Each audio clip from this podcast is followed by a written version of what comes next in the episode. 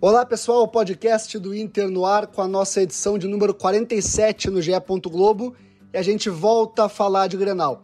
É o sexto clássico do ano, o Inter tenta encerrar um jejum de 10 Grenais sem vitória e a gente tem um convidado especial que conhece muito bem os caminhos para vencer o Grêmio. Daniel Carvalho participa do programa de hoje para contar suas histórias em Grenais e projetar a partida deste sábado às 17 horas na Arena pela 13ª rodada do Brasileirão. O podcast do Inter no GE começa agora. Olha Allen, vamos nessa, grande a chance, abriu pela direita, é no gol, olha o gol, bateu, olha o gol, olha o gol, olha o gol, gol! Adriano é o nome dele! Pegou, largou, tá viva dentro da grande área, o Fernandão bate, gol! Faz o gol, garoto. Faz o gol, faz o gol, faz o gol, faz o gol. É no gol, é no gol, é no gol. É do Inter. Podcast do Inter no ar. Eu sou Eduardo Deconto, setorista do Inter no GE. Globo. É mais um programa para falar de Grenal. Eu não aguento mais cobrir Grenal 2020. Vamos para o sexto Grenal no ano.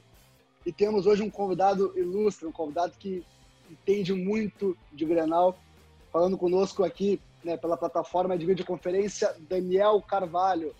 Tudo bem, Daniel? Como estamos?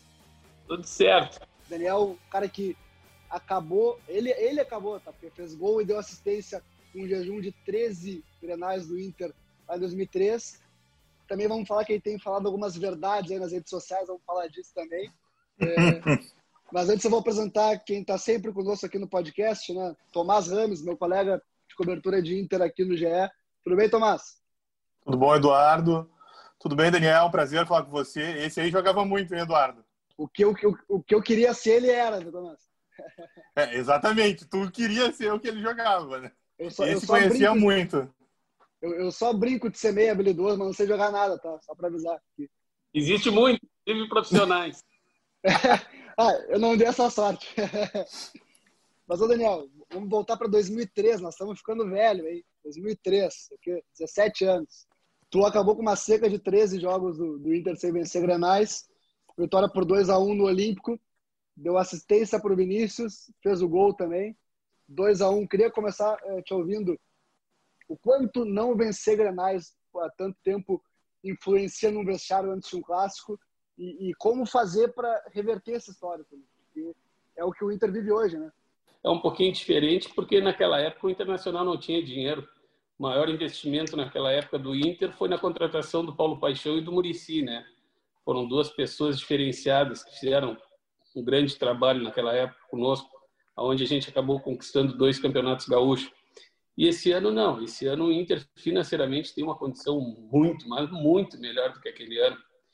E, e o, que eu, que eu sinto, assim, eu hoje eu posso dizer que eu respeito muito cada jogador de futebol, porque eu já tive do lado de lá, mas hoje eu me sinto mais na pele uh, o lado do torcedor, né?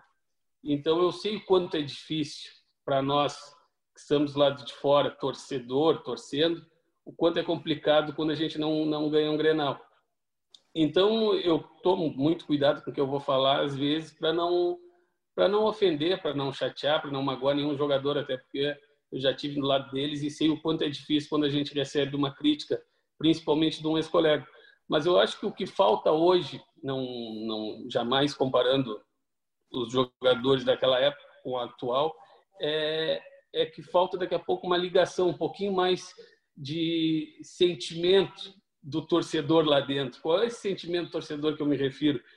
Ele, esses jogadores atuais saberem um pouquinho da história do Grenal, saber o que é um Grenal para o Estado.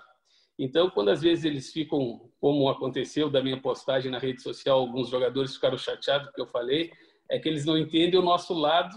Hoje eu sou o que eu sou para o torcedor do Internacional, sem dúvida nenhuma, foi por causa de um Grenal. Então, se eles botarem isso na cabeça e entenderem o espírito, que o Grenal pode mudar a tua vida como um ídolo dentro de um clube, daqui a pouco eles pensam um pouquinho diferente e podem, daqui a pouco, se doar muito mais. Não estou dizendo que não se doa, muito pelo contrário, com certeza ele se doa, mas daqui a pouco esse sentimento pode melhorar muito mais até o desempenho dentro do campo. Mas, Daniel, você falou do sentimento, né, de entender o, lado do torcedor, o jogador dentro de campo, né?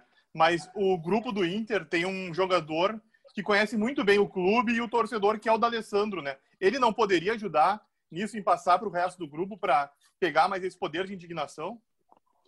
Mas eu, eu, eu, vejo hoje de fora, eu fico olhando e pelo que eu tive o prazer de, de trabalhar junto, pergunta que eu vou fazer, eu vou entrar do lado de vocês e vou perguntar para vocês, de repente vocês podem me responder.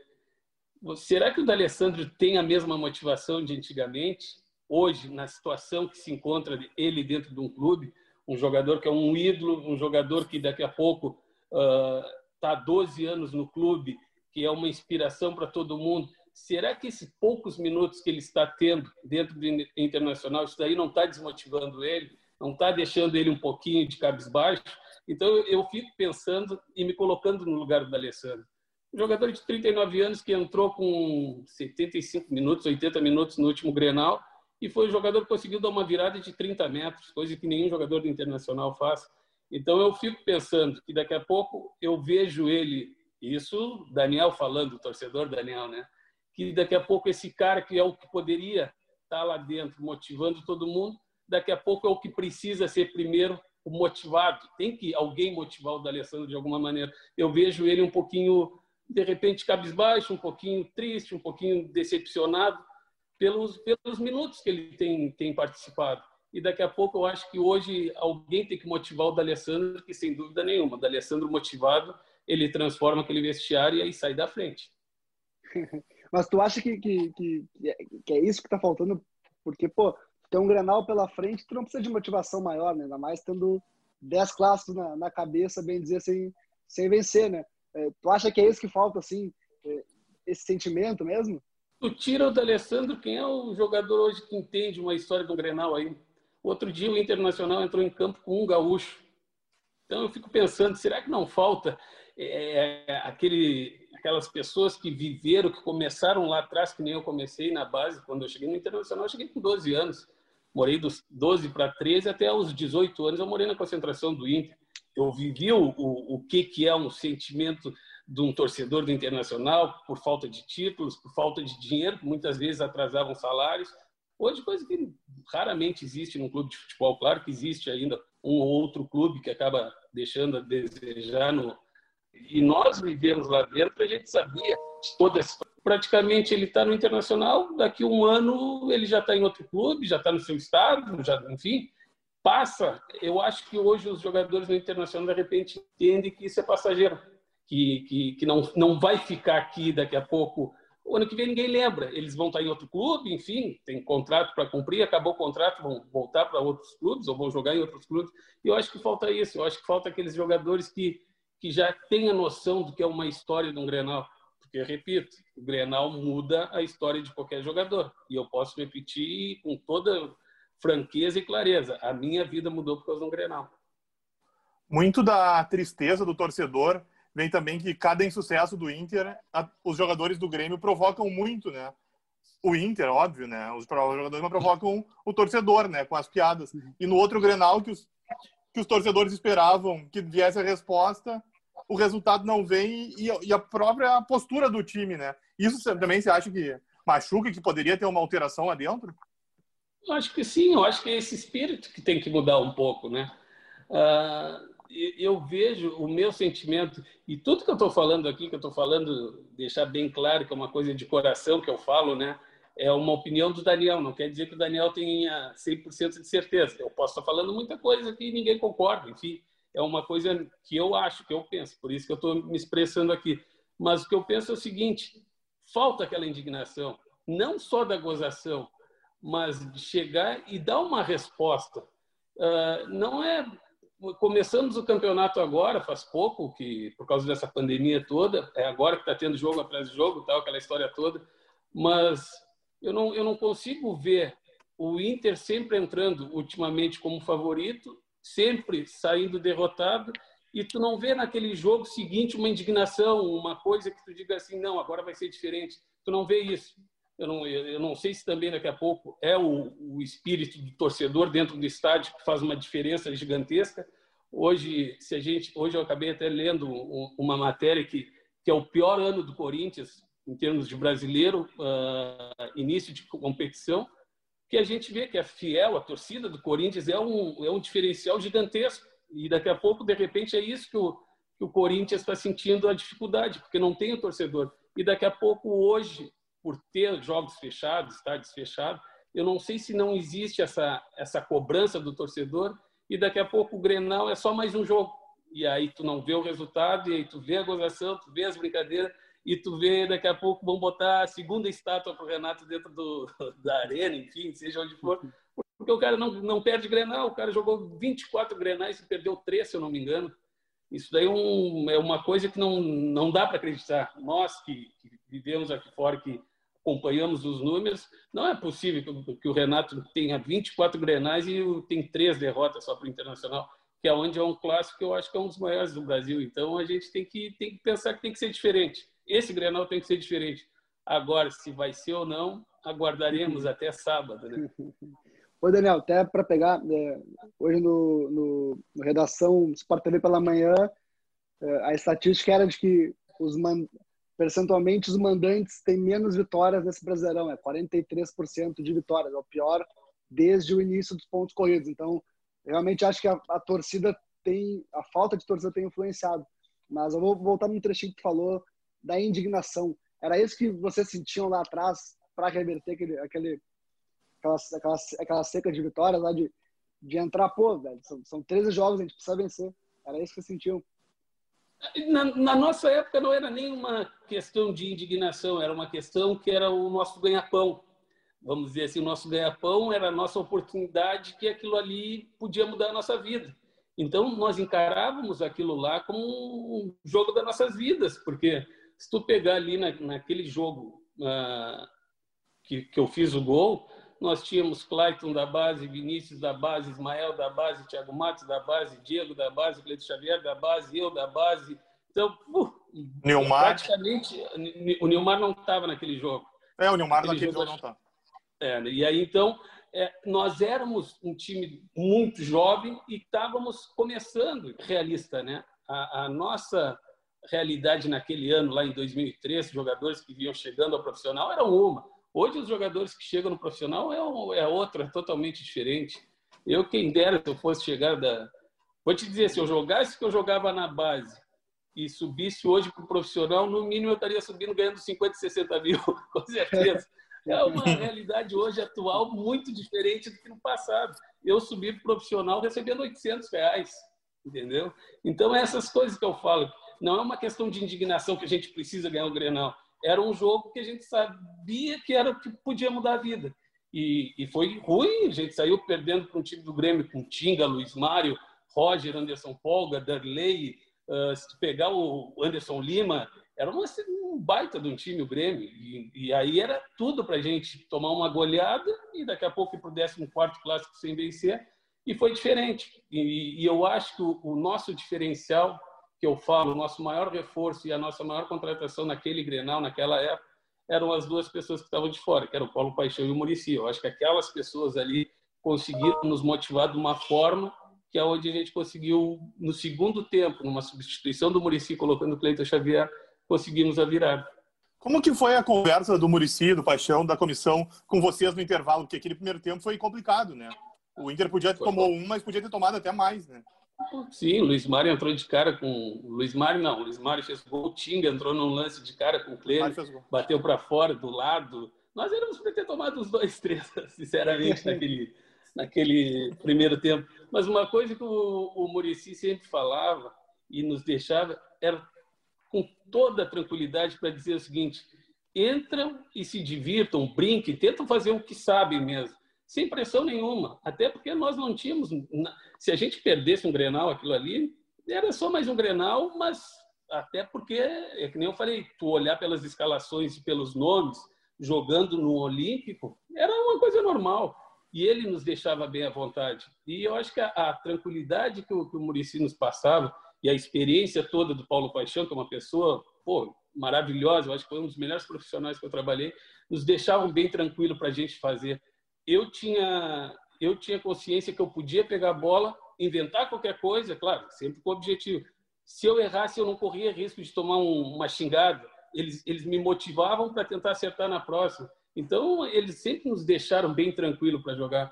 E até porque eles sabiam também que era vários jogadores jovens. Tu imagina se o Murici gritar, o mais que sofria era o Jefferson Feijão. Aí sim, era o jogador mais uh, rodado. Aí sim, o Murici não perdoava. O Murici pegava no pé dele.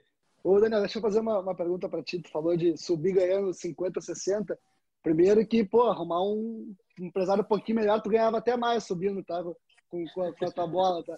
Mas assim, o, assim, a gente ouve até pessoal que está bastante tempo é, no Inter, é, é, é, enfim, né, trabalhando no clube, que falam da tua geração, com o Diego, Diogo, com o Nilmar, enfim, e compara com a de agora e eles ficam assustados com a diferença de, de, de talento, né?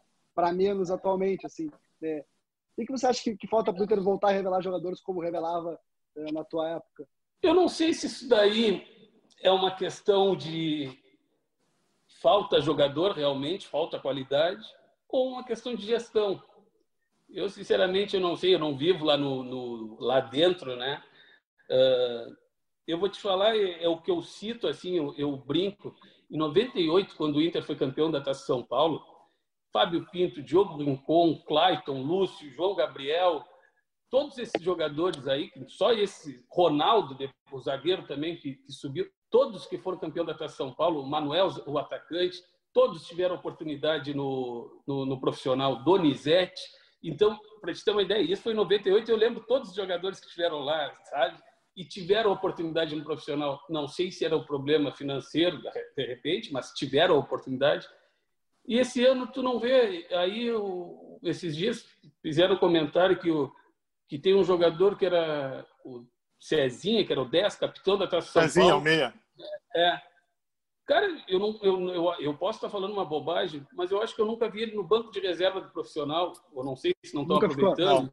Não, não, não, nunca foi. Então, mas aí, eu, aí a minha pergunta, onde está o erro? O erro será que é ele, que daqui a pouco não está mostrando nos treinamentos que tem capacidade de ser o armador, o futuro armador do Internacional, não precisamos dizer presente, mas daqui a pouco, num futuro próximo, ser o 10 do Internacional, o D'Alessandro está saindo daqui a pouco, assumir o lugar do D'Alessandro, será que o, o problema é, é, da gestão ou o problema é que o jogador não está preparado? Mas por que, que o jogador não está preparado? Acabou de ganhar uma Taça São Paulo, os jogadores que em 98 ganharam a Taça São Paulo, todo mundo subiu profissional, todo mundo teve oportunidade, e esse ano eu, eu não vejo isso no Internacional. Então, eu, eu, sinceramente, eu não sei, eu não sei se, eu não vivo lá dentro, não, não acompanho, mas eu não sei se de repente está é, tá faltando qualidade realmente na base dos jogadores, ou daqui a pouco é a gestão que não é a favor que, que tu coloque os jogadores. Aí a, a minha pergunta é o seguinte, é que eu fico às vezes perguntando e conversando com meu pai, enfim, ah, não, vamos colocar o jogador porque o jogador é jovem. Tá, beleza, vai colocar quando? Vai colocar, esperava chegar 22, 23 anos, 24 anos? Cara, coloca esse jogador jovem. Eu subi com 19 anos, eu, meu primeiro gol que eu fiz pelo Internacional foi contra o Palmeiras no Parque Antártica, driblando o Marcos goleiro campeão do mundo, imagina. Então, eu, eu, eu, fiz isso, eu consegui fazer isso. Mas por que, que eu fiz isso? Porque o Parreira comprou e me colocou a jogar. Então, eu acho que falta isso, de daqui a pouco comprar umas coisas, de dizer assim, cara, se o Cezinha esse é bom, se é o 10, o campeão da Taça São Paulo, bota para jogar, dá oportunidade. E eu acho que, de repente, é isso que está faltando, é mais oportunidade de aproveitar esses jogadores que são da base fazer um parênteses, mas não falta, será qualidade? Eu pego o teu desabafo no, no Instagram aquele dia que tu fala, pô, precisamos de mais Claytons, mais Vinícius. O Rockenbach dava lançamento de 30 metros de pé direito para esquerdo sem nem olhar. É, Perdigão seria camisa, seria titular absoluto do time. É, queria, queria entender esse desabafo. É, falta é que eu isso? Vejo, é que eu, eu vejo que esses caras que, que jogavam além de eles terem qualidade, talento, eles vestiam a camiseta no seguinte, no, no, no, da seguinte forma: aquilo ali era o ganha-pão deles, era a vida deles, e tu sabia que tu podia contar com eles. E quando nós saíamos derrotados, tu via que esses jogadores saíam indignados. Então, às vezes é isso que eu, que eu sinto falta, sabe? E eu não sei se eu até brinco, eu brinquei até que saudade de salgadinho, do, dos grupos de pagode. Hoje, hoje, sabe? uma coisa, até por causa que eu estava usando óculos na, na foto que eu postei, estava usando óculos no, na testa, enfim. Mas eu acho que uhum. falta, uh, hoje em dia, uh, tu é muito visto, tu, tu vive da tua imagem. E só que eu sei que tu pode ter levar a tua, a tua imagem para o lado bom, para o lado ruim. Então, tu tem que preservar muito a tua imagem, tu tem que cuidar da tua, tua imagem. Às vezes eu muito, muito brinco. Eu só não dei. Uh, daqui a pouco, eu, eu, brinco que eu fui jogador, eu não fui atleta. Se eu tivesse sido atleta, poderia ter jogado muito mais. Mas como eu fui jogador, joguei mais ou menos. Enfim, as pessoas. Me, me, me servia esse mais ou menos. e, e eu vou te dizer que eu sempre fui assim, ó. Eu nunca gostei de me expor. Eu, eu me lembro que na época, com 18, 19 anos, quando eu estava surgindo, cara, que tinha de empresário na minha volta atrás de mim para cuidar das minhas coisas, que tinha gente querendo cuidar do, do meu marketing, assessoria de imprensa. Mas para que assessoria de imprensa? Respeito, entendo quem tenha, mas eu nunca tive assessor de imprensa, empresário. Tive o Sérgio Leisman, que foi uma situação que ele me deu uma casa e um, e um carro na época, eu aceitei, mas ele não interferia, não ganhava um centavo do meu salário ele não interferia se eu fosse negociado com outro clube. Inclusive, eu fui negociado e quem fez a negociação toda foi meu pai. E eu devolvi, depois que eu fiz a minha negociação, eu devolvi o que ele tinha me, me, me dado, que foi o valor da casa, o valor do carro, e eu, voltei, e eu continuei trabalhando com meu pai. Eu nunca tive empresário, eu sempre dependi, exclusivamente eu dependia de mim. E hoje a gente sabe que muita coisa uh, depende de ter um bom empresário, um bom assessor, e isso daí, às vezes, eu fico pensando na nossa época, do Clayton, do Vinícius, minha, Chiquinho, Leandrão, Milmar, nunca existiu isso. E nós éramos felizes. E isso mais que, que, que, que eu acho graça, sabe? Nós éramos felizes com uma condição muito menor. E hoje os caras têm tudo. Tem, Deus me livre. Se tu entrar no pátio do Beira Rio, se um jogador tiver um carro com menos de 150 mil reais, eu largo. Eu entrego a chave do meu. Sabe? Porque é a realidade. É isso que às vezes eu, eu, eu, me indigno, entendeu? E na nossa época nós andávamos de golzinho, de tipo, de sei lá, de, de bora, que era o carro que eu tinha. E hoje não, hoje eles têm tudo, mas se tem tudo, por que, que não fazem por, por merecer, sabe? Por que, que não, não honram muito mais do que já honram? Claro que eles fazem o seu melhor, mas aí é essas vezes a minha indignação, por isso do meu desabafo, é que daqui a pouco é que nem eu falo, hoje eu estou sentindo mais na pele do torcedor e não na pele do jogador por isso que eu acabei falando aquilo, aquele, fazendo aquele comentário, que não me arrependo, muito pelo contrário, muita gente, muito torcedor me elogiou, falou, realmente um ou outro jogador mandou mensagem para o Clayton reclamando da, da, minha postagem, mas faz parte, eu acho que eu não desrespeitei ninguém. É, então você está deixando que você entende que tem um comodismo, então meio que hoje assim que os jogadores eles chegam e já estão meio que estabelecidos assim com tudo que eles já recebem e isso tira um pouco do, do sangue no olho deles, assim, dessa vontade de querer confirmar toda essa qualidade que eles poderiam ter, ou que eles têm. É, eu acho que pode ser isso. Não sei, sinceramente, eu não estou lá dentro para acompanhar, que daqui a pouco pode ter outros fatores que podem desmotivar, enfim. Mas, cara, eu fico pensando o seguinte: com, com, com a, hoje a vida que eles as condições que eles ganham dos clubes, isso eu não falo só do Internacional, eu falo de qualquer outro clube, o que os clubes oferecem para cada jogador, mas Deus me livre, tu tinha que chegar lá, tu tem que honrar 100%, tu tem que sair acabado de dentro do campo, acabado dos treinamentos, e não achar que está chato, que está cansativo, com, com todo respeito, que eu acho que entendo o lado dele, eu, eu sei que não foi uma maldade que ele, que ele falou, mas que o jogador do Grêmio diz que está desumano jogar não sei quantos jogos por semana. Meu Deus, por mim eu jogava todos os dias, sabe? Porque tem coisa melhor que jogar. O que é chato é treinar, realmente. Tu acordar às sete da manhã para estar às nove dentro de um campo é chato. Mas, pô, tá tendo jogo praticamente segunda, quarta, domingo, terça, enfim, tu tá tendo três jogos por semana. E aí tu dizer que é desumano, não, isso não é desumano, isso é legal, isso aí é prazeroso. E aí eu não, eu não sei se daqui a pouco, claro que não estou na pele deles, isso aí deve ser muito cansativo, concordo, mas eu daqui eu tinha que eu olho para eles e digo, cara, aproveitem, aproveitem esses jogos todos os dias ou toda semana, tantos jogos, porque daqui a pouco vão chegar na minha idade com 37 anos, aposentado, largado, largou o futebol e vão sentir falta disso. É, eu, eu queria muito ter três jogos por semana aí, só para e resolvendo a vida ali no treinamento por semana. Fechava agora, tá? Mas, ô, Daniel, eu, eu, vendi o podcast aqui dizendo que tu ia dar o caminho para voltar a vencer o Granal, então eu vou te perguntar. Qual é o caminho para voltar a vencer o Granal? Perguntinha fácil essa. Cara, se eu soubesse direitinho o caminho, eu tentava jogar na loteria, que era, era bem mais. Eu acho que é mais fácil, hein? Não, agora vamos lá. Brincadeiras à parte. Cara, o caminho, é que nem eu falei, o caminho é, é, é se sentir incomodado, é se sentir desconforto, sabe? É um desconforto essa situação que, que vive hoje, que existe hoje. E é que nem eu falei, cara, se o Inter chegar na arena, vencer esse Grenal, pode ter certeza, esses jogadores vão começar a ter outro carinho outro respeito pelo torcedor, que hoje, com certeza, isso aí eu tenho acompanhado e tenho visto. O torcedor está triste, está decepcionado, está chateado. Quer mudar, quer voltar a colocar foto nas redes sociais, porque na hora da derrota ninguém coloca foto na rede social, na hora da todo mundo posta. Quer voltar, então, a ter uma vida normal, principalmente nas redes sociais, Vença o Grenal, porque sem dúvida nenhuma, um Grenal muda a vida do cara. E eu acho que é isso, tem que entrar pensando o seguinte, cara, deu, acabou essa, essa brincadeirinha, acabou essa palhaçada do, do Grêmio só vencer, do Grêmio só empatar. Uh, nós temos que mudar essa história. E para voltar a, o respeito, voltar a consideração do torcedor, porque, como eu falo, o Inter pode classificar na Libertadores, o Inter pode continuar brigando lá no, no G4, G5, nem sei é, qual é o G, mas enfim. Mas se não ganhar um Grenal, pode ter certeza, não vai adiantar muita coisa, porque hoje eu, olhando de fora, tenho minhas dúvidas realmente se o Inter é capaz de ganhar uma Copa do Brasil, uma Libertadores ou o Brasileiro. Tenho minhas dúvidas pelo que vem apresentando.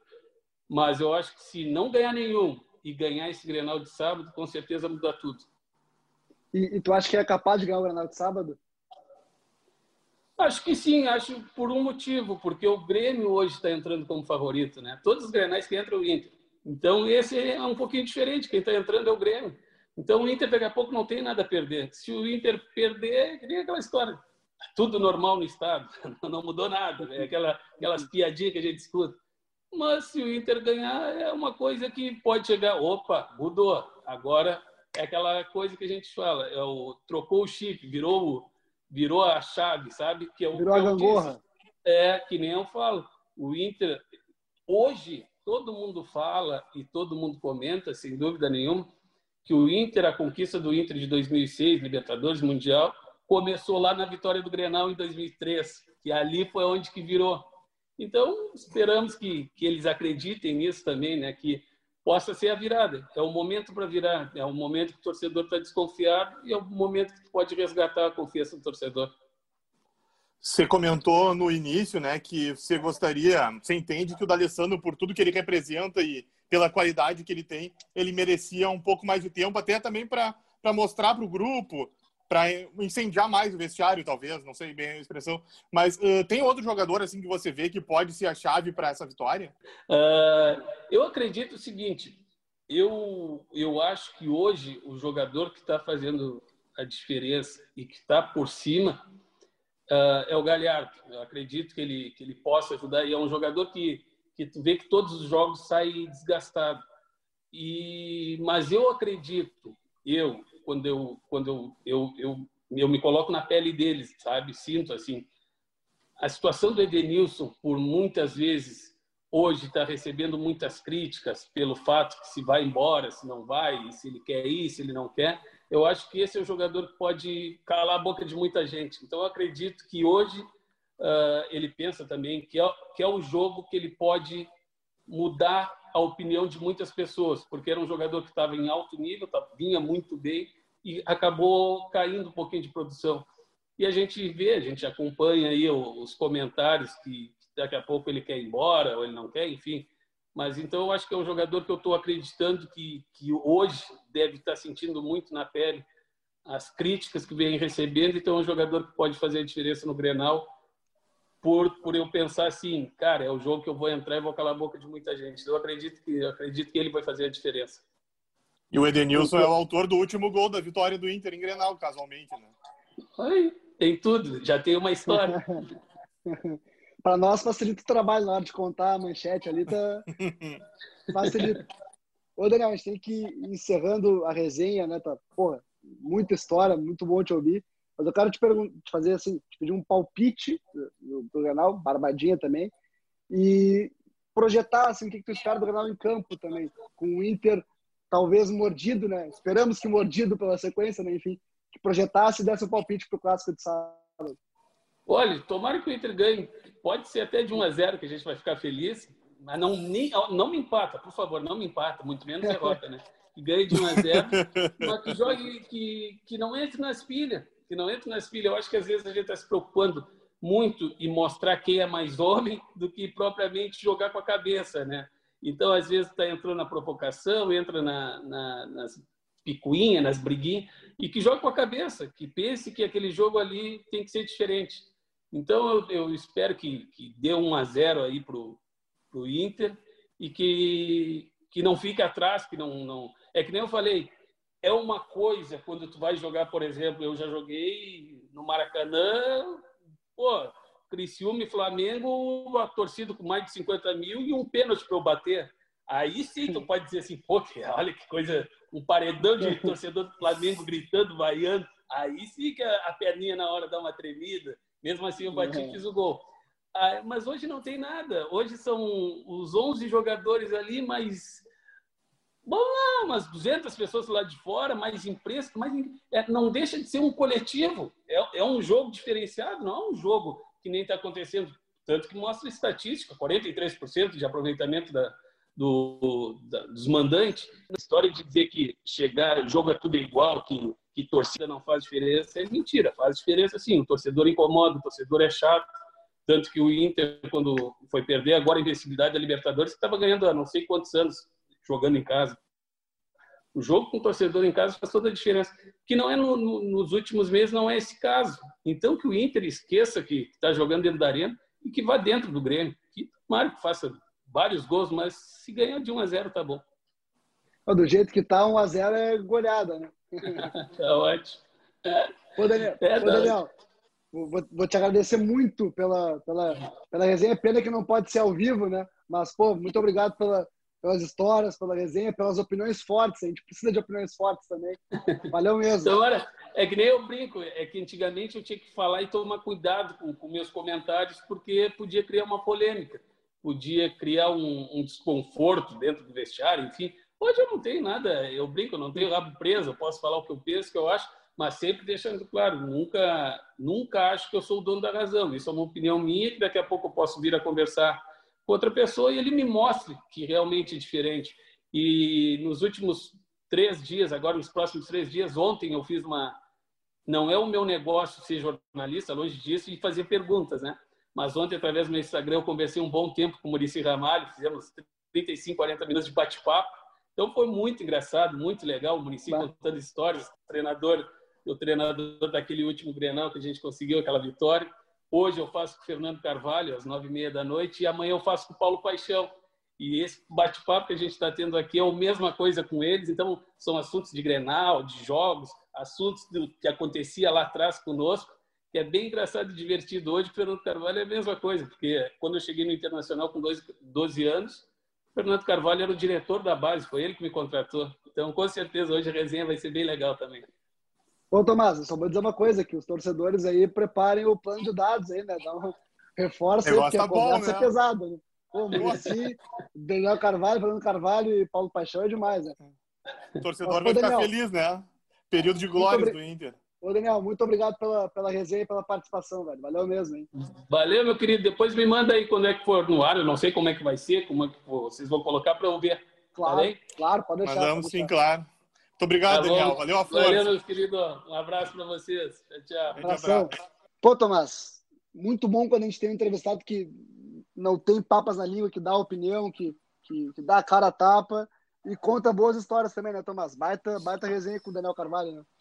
Sem dúvida, né, Eduardo? Além dele jogar muito, né, ter jogado, ter sido um grande jogador, né, mostrou o que conhece dentro de vestiário, o que pensa, né, que hoje a gente ouvi tão pouco aquelas entrevistas e declarações tão protocolares, né? O Daniel deixou bem claro o que ele sente, principalmente ele mostrou o lado Daniel torcedor, né? Como como está sendo para ele esse período doloroso depois de ele ter participado de um, de um início de uma, um período de glórias do Inter, né? Então foi muito bacana e acho que Colorado, os torcedores vão gostar bastante dessa conversa, né? É isso que eu ia dizer, o torcedor vai se sentir representado pelo Daniel Carvalho na versão torcedor. Tomás, valeu pela companhia e a parceria de sempre aí. Valeu, Eduardo, tamo junto, né? Esperamos que os colorados gostem desse papo aí que a gente teve com o Daniel e que acredito que vão estar mais motivados para o jogo de sábado, né?